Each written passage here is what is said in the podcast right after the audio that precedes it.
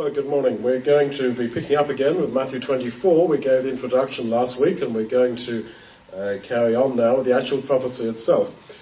Let's just start with, with a word of prayer. Lord God, our Heavenly Father, again we come to you realizing that we are living, we believe, in the last days and we certainly hope that we are living in the last days.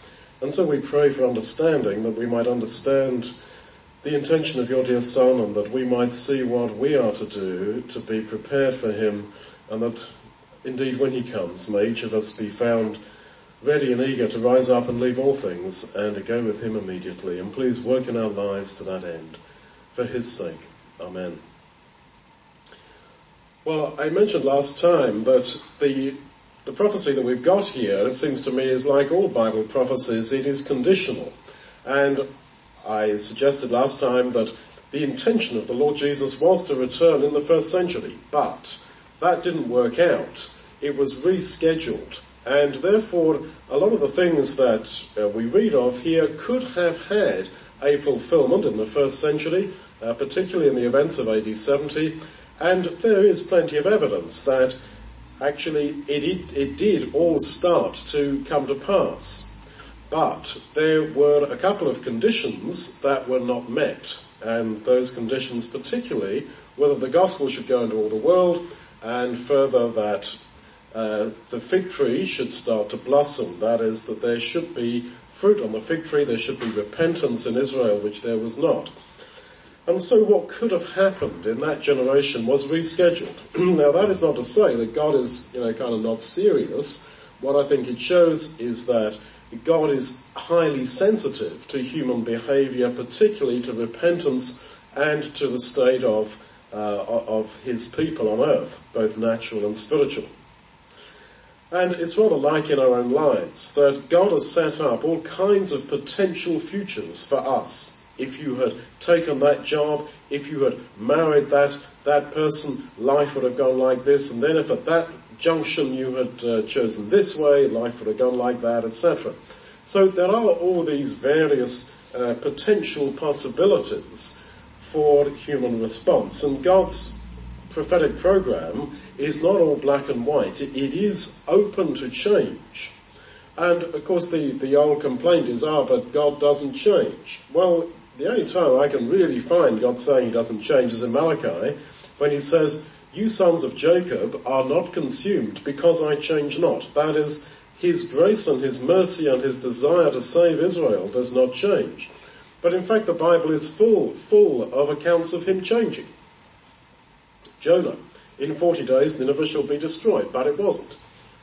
In my opinion, at the very start of the Bible, if you eat that tree, you shall surely die. They ate of it, and they did not die in that very same day. I don't believe the Hebrew text there talks about any kind of process, simply saying dying you shall die. In other words, you really shall. But they didn't. Why? Because of God's grace. And so it is here, really, as I see it, that judgment could have come upon Israel for crucifying the Lord Jesus, but God, in perhaps the most spectacular display of His grace and mercy, uh, delayed that, and 2 Peter says that he delayed that because he sought for repentance. And this is what he wants far more than anything else, not to judge people, but to see their repentance. And so the disciples ask this, uh, this question when Jesus says that the temple is going to be thrown down. The temple was thought in Judaism to be eternal. And they, they say, so when shall these things be? Verse 3, what shall be the sign of your coming and of the end of the age? I suggest that those three things are all talking about the, the same incident. And in fact, the end of the age, Jesus has used this term himself in Matthew 13, 39 and 40 to describe the final judgment when he returns. And it's, it's actually quoting from the Septuagint of Daniel 12 verses 4 and 7, which likewise is clearly talking about the coming of the Lord Jesus in, in the last days. So then he gives a number of, of signs that he says are like the warm up. But he says, uh, be not troubled. All these things have got to happen, verse 6, but the end is not, is not yet. And those signs uh, particularly seem to be about verse 6, wars, rumors of wars, and nation rising against nation, kingdom against kingdom, famines, plagues, earthquakes, the AV says, in diverse places. But he says all these are just the beginning of, of the birth pangs. Now, I, I know it would be tempting to say, oh yes, we're starting to see all that happening, therefore the end must be near. Well, yes, you, you could look at it that way, but of course the problem is that um, there has always been talks of plagues and earthquakes, uh, etc. I, I think the significant thing in, in verse 6 is you shall hear of all these things. And I think one reason why we get the impression that there's more and more wars and uh, earthquakes and plagues going on is because of the media. We are living in a, a, world situation that has got no precedent in any time in human history in the sense that we are now hearing, we are now hearing of every bit of trouble that's going on on every single point on the planet. And you get that news on your, on your cell phone, you get it uh, on the media pushed into your face all the time. And that is a situation that has never been. So I think verse 6, you shall hear of all these things. I think that's significant.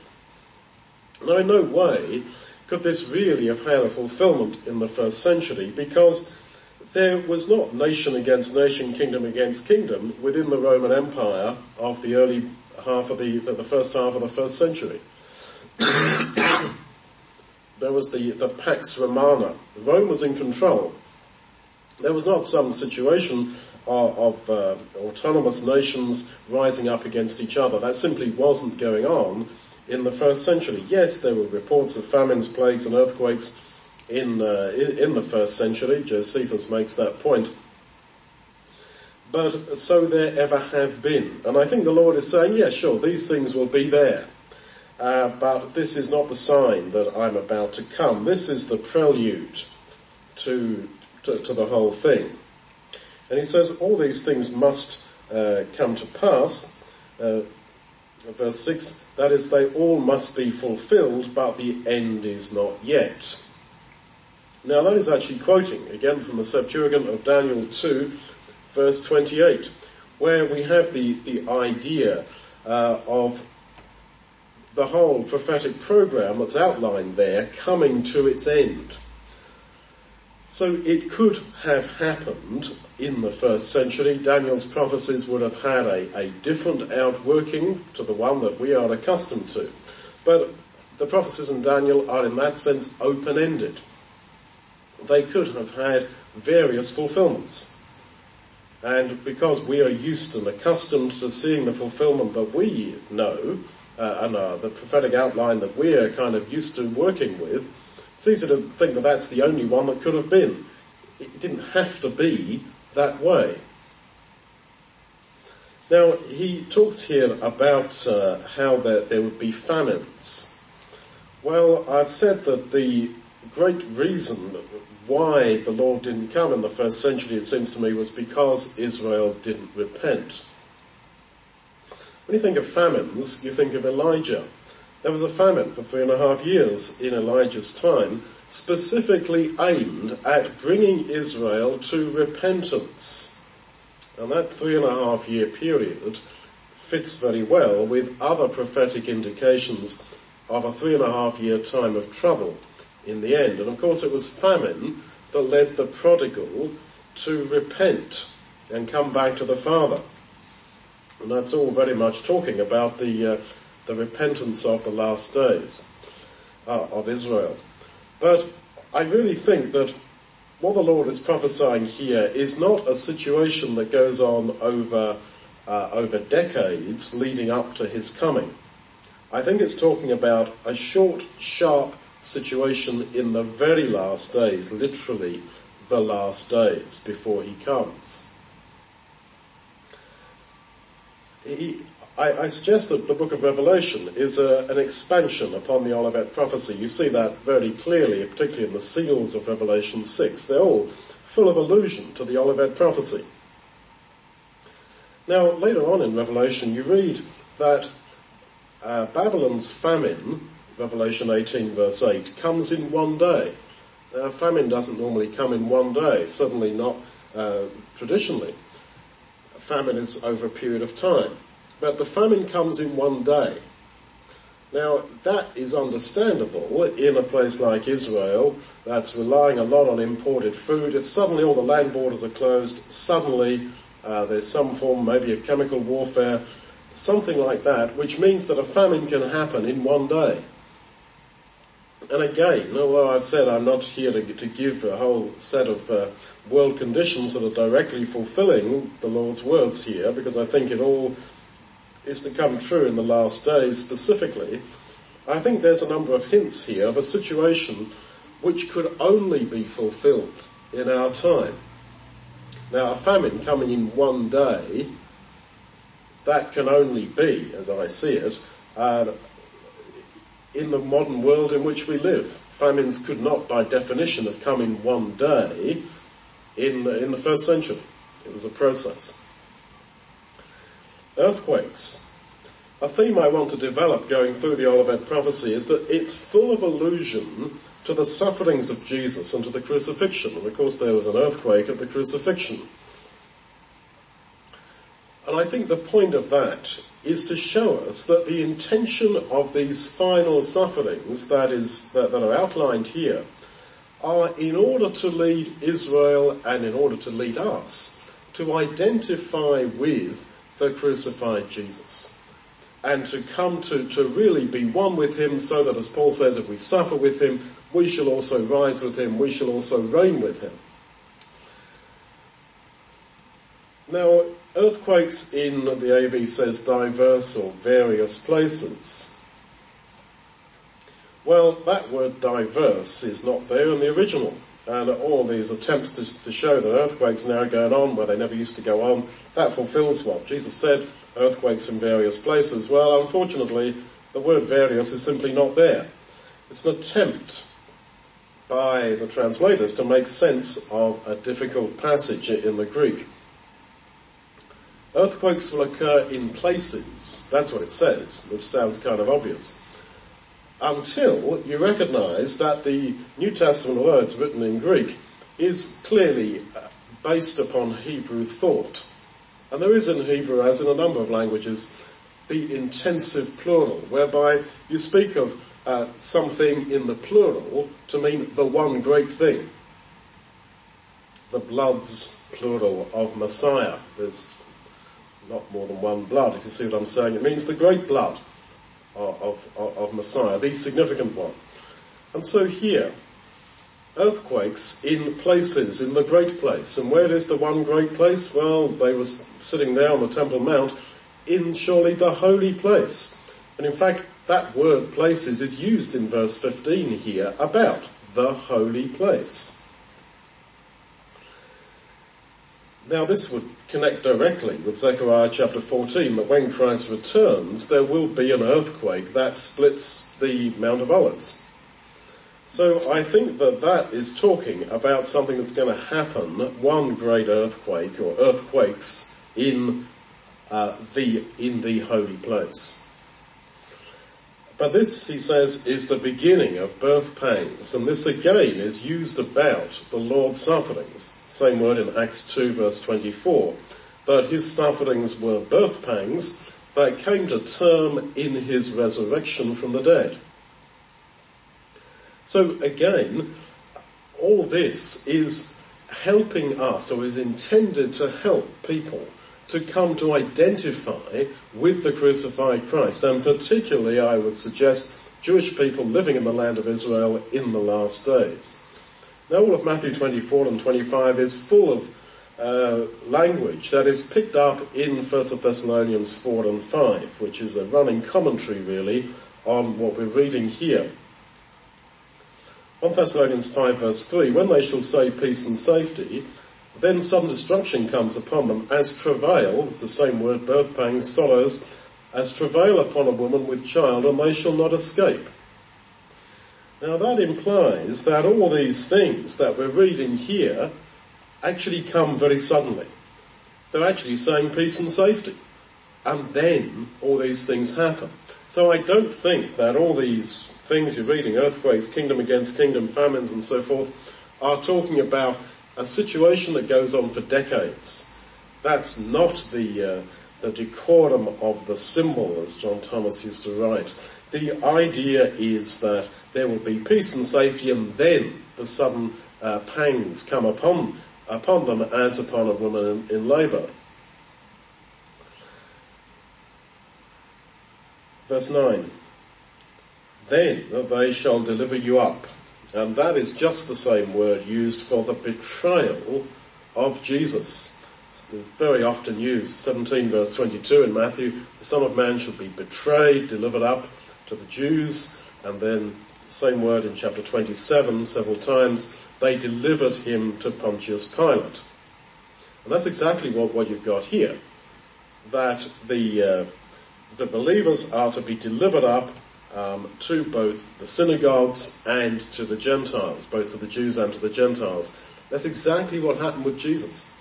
Again, the purpose of all these sufferings in the final last days in Israel, which is what I think it's talking about the Jewish people in Israel, is to lead them to identity with the crucified Jesus. And we just stop there for a minute. Because actually that's what's going on in your life and mine. That there is an ongoing program by God operating in our lives that we might know Him crucified. So that we might rise again with Him. And you wonder, why on earth did that happen? Why did she betray me? Why did he hit me in the face when I did nothing wrong? Why did this happen? Why have I got this huge pain in my bones? Why have I got this? Why that? In, in one simple answer, it is that we might know Christ. So that if we suffer with him, we shall reign with him. So then, you will be delivered up, he says, to be afflicted. It's the same word in 21 and 29, tribulation. There will be a tribulation. And I said in, in the last talk that the upper room discourse in John 14 to 16 is John's equivalent structurally and in terms of meaning to the uh, to the Sermon on the Mount. And there's so many points of connection that we talked about last week. And the point of connection here is in John 16, a woman when she is in labour has anguish, has affliction. In the world you shall have tribulation. Same word. This is going to happen, uh, John 16 is saying, in any case, in the life of every believer, whether or not you are uh, an Israeli living in Israel in the last few days before Christ comes, or in your own life. This is going to happen so that you might identify with Him. And this idea of the Jews having to suffer the afflictions of Christ so that they might know Him so that they might identify with him. This is very beautifully brought out in the story of Joseph. Now, in Acts 7, I think Stephen, in appealing to the Jews, is making this point. He says that Joseph was afflicted, Acts 7 verse 10. And he uses the same word in the next verse um, to uh, talk about how there was great affliction for the brothers because of the famine. So Joseph was afflicted and famines were brought into the land of Canaan, Israel, so that the Jews, if you like, Israel, Israel's children, could understand the affliction of Joseph.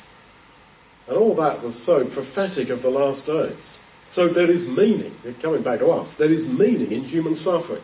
There's meaning in, in everything that we go through so that we might identify with the crucified Jesus and if we suffer with him, we shall also reign with him. So this is not just the wrath of a very powerful deity who's taken it out on people. Now, they shall kill you. And again, this is used many times. This Greek word apoktaino is used so many times in the Gospels about the killing of Jesus. It's again to forge identity between us and the crucified Jesus, and particularly Israel and the crucified Jesus. You shall be beaten in the synagogues. Mark 13 verse 9 adds at this point. Just a diverging one little bit from our track. You shall be beaten in the synagogues. The synagogue could only discipline by beating its sort of communicant members. So Jesus intended his disciples to remain within the synagogue system. And he says in John 16, 2, the time shall come when you will be cast out, you will be excommunicated from the synagogues. He intended his people to stay there until they were chucked out. Now that, to me, puts an end to all talk about guilt by association. You must leave this religious organisation or that group or that fellowship or whatever because they don't believe the right things. The synagogues of the first century did not believe the right things. They were actually anti-Jesus. They had all sorts of wrong ideas, immortal soul, hellfire, Satan, you know, fell off the 99th floor and all that kind of stuff. Uh, and they were way off in their understanding of Messiah. But the Lord doesn't say, so get out of there. He says, stay there until they chuck you out. So there was no guilt by association there at all. Well, he says, and you shall be hated of all nations. And yet we're going to go on to read, especially in Mark's record, 13 verse 10, that the gospel shall go to all nations. So the hating by all nations and the gospel going to all nations, I suggest, are parallel. So then it is during this persecution that the gospel is spread. And it would appear that it's spread so publicly because we are arraigned publicly uh, in, in front of courts and, and judges and so forth. And through that media attention, the gospel goes for the witness to all nations. And again, how could that happen? Well, again, only the media explosion of the last 10 years has made that possible. I say the last 10 years because it's only in that time that ordinary working class people in the developing world, all over the world, have had easy access, have developed easy access to the internet and to the media so that now everyone all over the world sees what's going on. Many shall be offended, verse 10. The majority. That's what the Greek word means. Now, offended means to stumble. So these people were once in the way, but they stumble out of it. So you're looking at a mass collapse of faith in the very last days. The majority are going to lose it right at the very end. And then he goes on to say that um, many shall betray one another. That's exactly the language of Judas, who was of course one of the twelve. And they shall hate one another. And yet he said in verse 9, you shall be hated of all nations. So it's as if the majority of the believers will start to act to the other believers as the nations do. So then they will uh, be taken in by this world system, it seems, that is going to arise, who will persecute the believers. And I think that's why there's this warning against false teaching so strongly, false prophets, when people are going to arise and say, look, if you just give some sort of pinch of incense to Caesar, if you make some nominal agreement, with these powers that be, and yes, persecute our brethren, everything shall be fine. And that's what God wants of you. Iniquity shall abound, verse 12, this is again the Septuagint of uh, Daniel 12 verse 10, the wicked shall do wickedly, and therefore the love of the majority shall become cold. And this is this word agape, that there will not be love, real love, amongst God's people in the very last few days. But he that endures to the end, 13, shall be saved. You can imagine how hard it's going to be if the majority of those you've known in the, in the faith turn away. And if there is this betrayal, and yet it is that minority that hold on who shall take the gospel to all the world at that very last time. Why is it going to be so tough for that last generation? Well, because they are the only generation who shall not see death. They're the only generation who shall never die. Because we are alive when Jesus comes, we come the day of judgment, then we live forever. So it's not surprising it's going to be very, very tough. And endure to the end. This again is the language of the suffering of Jesus. It's the same word used in Hebrews 12, 2 and 3 about how Jesus endured to the end. And again, the end is used here in Matthew 26 verse 58 about his death. They came to the end. And the end is used, as I said, about his death. So again, in that period, we will identify with the crucified Christ. And then 14, this gospel of the kingdom shall be preached in all the world. Now it's possible to read this not so much as a prediction, it shall be preached in all the world, but as a command, it shall be preached. Now go on and do this. And as I said at the start, I think that that is one of the preconditions that was not fulfilled in the first century, which led to this delay in the Lord's coming. It's going to be preached in all the world. Well, those who like to think this all happened in AD 70 will quote uh, Colossians 1, uh, where apparently there is the idea that the gospel went into all the world. But clearly the word used here means the entire inhabited world. And those words used in Colossians 1 are different. It went into the cosmos, which is normally used about the Jewish age, the Jewish world, the Jewish setup. And this word that's used here, oikumeni, really has a more universal, global sort of sense. And um, Mark 13 verse 10 says the gospel must be published amongst all nations, amongst all ethnos. Well, that didn't happen in the first century. It's as simple as that. There's no question about that. So when you then uh, come on to what Revelation has to say about this in its commentary upon the uh, the Olivet prophecy, you see it talking about how there will be in the last days people from every language group, every ethnic group, every nation, every tribe of the planet saved in the last days. Now that, that, that cannot in any sense be restricted to the first century, the, uh, or the spreading of the gospel in the first century. That's simply not the case. And again, how could that possibly have happened without the internet? And not only that, but the phenomena of migration. That you can stand on the streets of, of London or even here in Riga, uh, or anywhere, any big city and hand out tracts on your street corner and the flow of people taking them, these people are from all over the world. You haven't even got to go to, the, to, to these countries. The gospel is spreading to every single nation.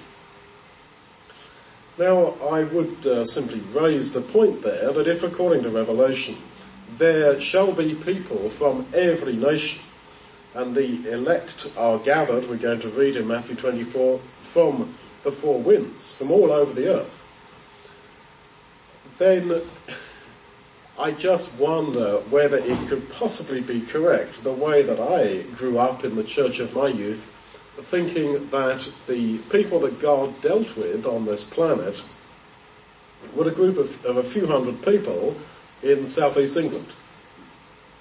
No, God's level of acceptance is clearly going to be much greater than that. It has to be for these prophecies to be fulfilled. It will be preached for a witness.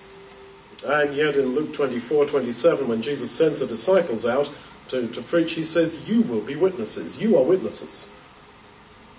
So then their witness, our witness, will be in who we are. And this Greek word marturion was translated witness. It's very much got a legal sense. Uh, sort of a witness uh, in, in a prosecution case. So I think the witness is made under legal persecution, uh, under cases of coming before magistrates, etc., which is exactly what we've read here. That the gospel uh, goes into to all nations, but you shall be hated of all nations, and you shall be persecuted of all nations. So then, this uh, I think has yet to happen, and yet can you not see that with the spread of the gospel throughout the, the planet, this is more than beginning to come together as a picture. Very, very easily. This whole situation could start today, whereby there's serious persecution, most people fall away, but the minority who, who endure make a public witness and people believe from all over the world thanks to the media. And they in their turn make their witness. Now then verse 15, when you therefore shall see the abomination of desolation stand in the holy place, where it ought not, uh, Mark adds. Luke puts it slightly differently. He says, when you therefore shall see Jerusalem compassed by armies. So then the uh, desolation of Jerusalem uh, is going to be caused by these armies that are around it. Now, typically the explanation is given that, oh yeah, this happened in AD 70 when the Roman legions with their pagan, uh, like totem poles, uh, came into the temple, etc. But that, for one thing, there's a problem with that idea because it says that when you see this abomination of desolation, then flee to the mountains. Well, that, when you think about it, that doesn't fit this suggested fulfillment in AD 70. The Jews defended the temple right to the very end. And in fact, uh, the, the Roman soldiers were told not to actually defile the temple. But in the end, they had no option but to actually burn the whole thing with fire. That's how the temple was finally taken. So th- there is not actually this idea of Roman soldiers walking around the temple doing blasphemous deeds in the temple with their totem poles, that this is not historically what happened. That's mythical thinking, trying to force an interpret, uh, a fulfillment of these words in AD 70. And also, this happened right at the end of the Jewish war. Whereas here the Lord says, when you see this, then, then go. Now the opportunity to flee Jerusalem, which was given by Titus, was actually well before the burning of the temple, which is really right at the end of it. So I suggest that this must have a fulfillment in the very last days. Let him understand, Jesus says. Whoever reads, let him understand. And this is, I think, uh, picking up what the Lord, what God says to Daniel in Daniel 12 when he wants to understand, and basically he's told, you will not understand, but in the last days they shall understand. Jesus said that he, he was predicting his own death uh, and sufferings so that when it happens, then you will know. In other words, the purpose of prophecy is not so that you can predict decades in advance a sequence of events. The purpose of prophecy is so that when it happens, then you know, aha, this is what was said. There's no prediction in that sense. Now, there would appear to be, according to Daniel 12, an outpouring of understanding in the last days. And so when you see these things, then you will understand. Now that's somewhat different, somewhat different to the idea that uh, oh, we, we can predict all this ahead of time. He says that when you see this, flee into the mountains, toward the mountains. and of course this is very much the picture of Lot in Sodom. Get out of here, go to the mountains. And that, as we know, the days of Lot are a type of the last days. Now, I suggest then that this is actually a call in the last days to go to Jesus and toward the mountains, the one great mountain, you remember what I said about intensive plurals, and where were they sitting? On the Mount of Olives. So it's as if the Lord is saying that, you know, when finally you see this, flee to the mountain, to the mount, the mount. And we know that he is going to come back to the Mount of Olives. Acts 1 verse 12, he ascends from there and the angels say, as you saw him ascend, so he will return. In Zechariah 14, Yahweh's feet shall stand in the last days upon the Mount of Olives, that's at his second coming, and it shall split. the implication is that you must flee instantly. Verse 17, if you're on the housetop, just jump onto the next housetop, onto the next one, onto the next one. Don't even go down to take your jacket. Don't take anything out of your house. Uh, don't return from the field to take your jacket, just go immediately. That implies that this abomination of desolation is going to happen very quickly. And the call to flee, and I'm suggesting this is the call to actually go to be with Jesus, has got to be responded to immediately. And that's a great theme. You get it earlier in, in the Gospels in Luke 12, that blessed is that man who will immediately open it is the immediacy of our response to the news that he's back, which is actually our judgment. So whatever this abomination of desolation is, it's something that's going to happen immediately, uh, in a in a moment, and it will be the signal to believers in Jerusalem and in Israel to flee to the Mount of Olives. I think in terms of Zechariah 14, the city of Jerusalem is going to be captured, um, and it's going to fall, and there's going to be the women raped, etc. Leaving, uh, and many people, two thirds of the population, going to be killed, leaving a minority. And I believe that it's that minority which will repent. So I think the whole passage here in Matthew 24 is specifically talking about the situation in Israel, in Jerusalem, in the last days, literally the last few days before the Lord Jesus uh, comes back. He says in 20, pray that your flight be not in the winter, neither on the Sabbath. Whatever that means, if you look in my notes, I've got some suggestions there. I just want to say briefly that what that at least means is that God's prophetic program is open to change according to our prayers. If you pray, then this schedule will happen. If you don't pray, then it might happen in the winter or on the Sabbath or in the Sabbath year, as I think he means. Um, God is so sensitive to our prayers and he has various programs and timetables in place that depend upon our prayers. Well, then there will be this time of Jacob's trouble, that's clearly what's being alluded to, such as never was since the beginning of the world, nor ever shall be. It's clearly Daniel 12 verse 1, the time of trouble for Israel, such as never was since the nation of Israel ever was, since the beginning of the Jewish age. Nor ever will be. So it's not talking about AD 70, it's something far worse than the Holocaust. This is clearly talking about the last days.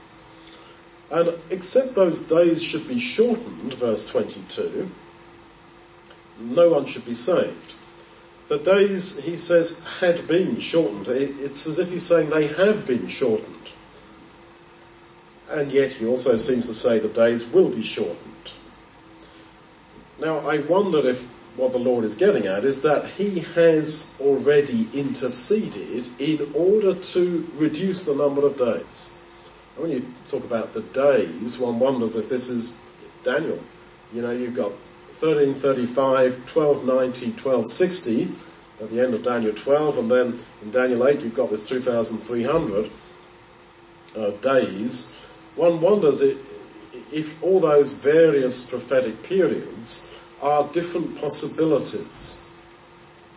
And the days will be shortened because God sees that if they go on any longer, then people would not be saved. But for the elect's sake, they shall be shortened. Well, the elect could be the Lord Jesus. He's also called the uh, eklektos, the elect of God in 1 Peter 2.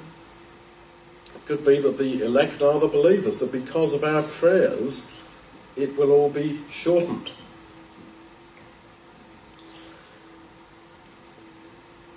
Now, again, I think the type of Joseph helps us to understand here.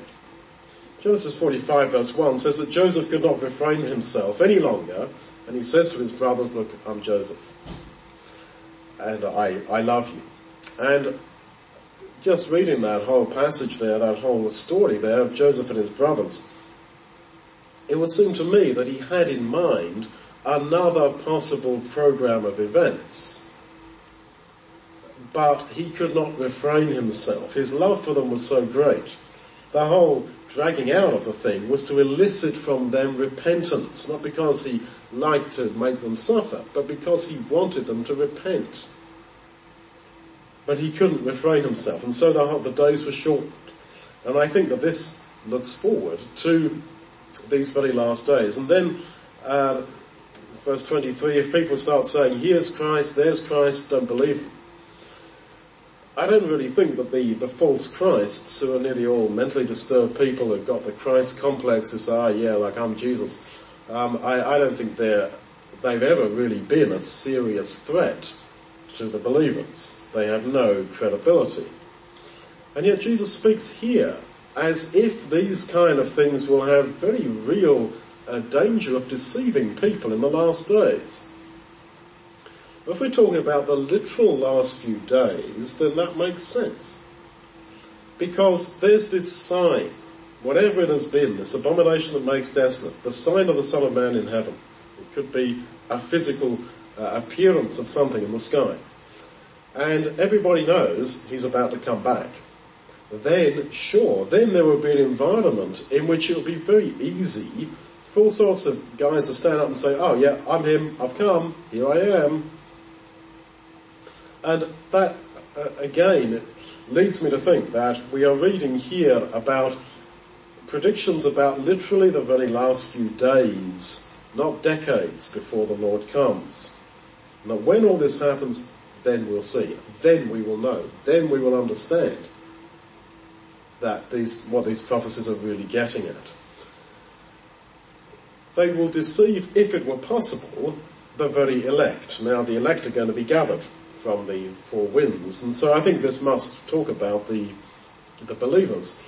And yet, if you are chosen in that sense, you are somehow preserved from failure.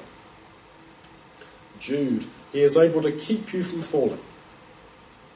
This is his intention, this is his plan to keep you from failure. And this is part of God's sealing of his people. Now, 28, where the carcass is, there will the eagles be gathered together. I suggest that the carcass is Israel. He's introduced the Olivet prophecy by saying your house is left unto you desolate. It's empty. It's a similar metaphor. And he's saying that the eagles are going to come to that carcass in judgment. Now, I suggest then that what actually is going to happen is that Jesus will uh, come with the believers who have been snatched away into the air to meet him, and he will come in judgment with them. The Greek word for eagle, aitos, literally means one of the air, an aerial thing. And yet Jesus is going to uh, come in the air, 1 Thessalonians 4.17, with us. We are snatched away. I think the chronology, if you like, will be that we know he's back, the call comes to meet him, we show that yes, I drop everything immediately in a flash to go with him, we're confirmed in that by being whisked away in the air, snatched away. We meet Jesus in the air and come with Jesus to Jerusalem in judgment. And this would explain the very similar use of language here about the carcass and the eagles in Luke 17:37, where the Lord is answering the question of how are we going to get to the day of judgment. And he says that where the carcass is there, the eagles will be gathered that you will be gathered. Don't worry. You, you'll be taken there. You'll be snatched away to get there. In the same way that uh, God will uh, gather the dead believers to Him, to Jesus. 1 Thessalonians 4 verse 14, 2 Thessalonians 2 verse 1, our gathering together unto him. So then the eagles will be gathered, the eagles are us, and yet the eagles are also Jesus coming in judgment upon Jerusalem. And yet we will come with him to judgment, in judgment upon these people. The sun shall be darkened, so there's a lot of uh, attention to the, the literal state of the sky. And that's exactly what happened when Jesus died. Luke 23, 45, the same Greek words. Again and again, the intention is to get people to recognize and to identify with the crucifixion sufferings of Jesus. The sign of the Son of Man in heaven, verse 30. This, I, I suggest, is a literal sign. And Matthew, of course, begins his gospel with such a sign being followed by the wise men, and he almost concludes it, as it were, with something similar. The stars shall fall, that could be comets. It could, of course, talk about the sun, moon, and stars of Israel also, I, in a symbolic sense, I don't doubt that. But I think that the literal uh, presence of some sign literally somewhere in heaven uh, will show that he is back. And that, as I say, uh, leads to the, the, the credibility of false messiahs saying, yes, and here I am. And then all the tribes of the land or the earth shall mourn, and tribes is nearly always used about the tribes of Israel. And clearly what's in mind here is Zechariah 12, where all the tribes of Israel mourn when they see the crucified Christ. Revelation 1 verse 7 uses the same language. That they will mourn in repentance when they see Jesus. And yet too late for these people. These are the ones who didn't flee, who didn't go to the Mount of Olives and were not snatched away in confirmation of that to meet the Lord in the air. They shall see him coming, but too late. Matthew 26, 64, Jesus repeats this. You who were crucifying Jesus, you shall see, same word, the Son of Man coming in the clouds of heaven. He means you will be resurrected and you will see this happening. You will then see me for who I am, but too late. And this is not the first time that he's used that idea. He says, Luke 13:35, you won't see me again until you say, blessed is he that comes in the name of the Lord. They will recognize who he is, but too late. And this is the, why there will be weeping and gnashing of teeth, of anger with oneself, when they recognize that, when they recognize that he actually is Messiah.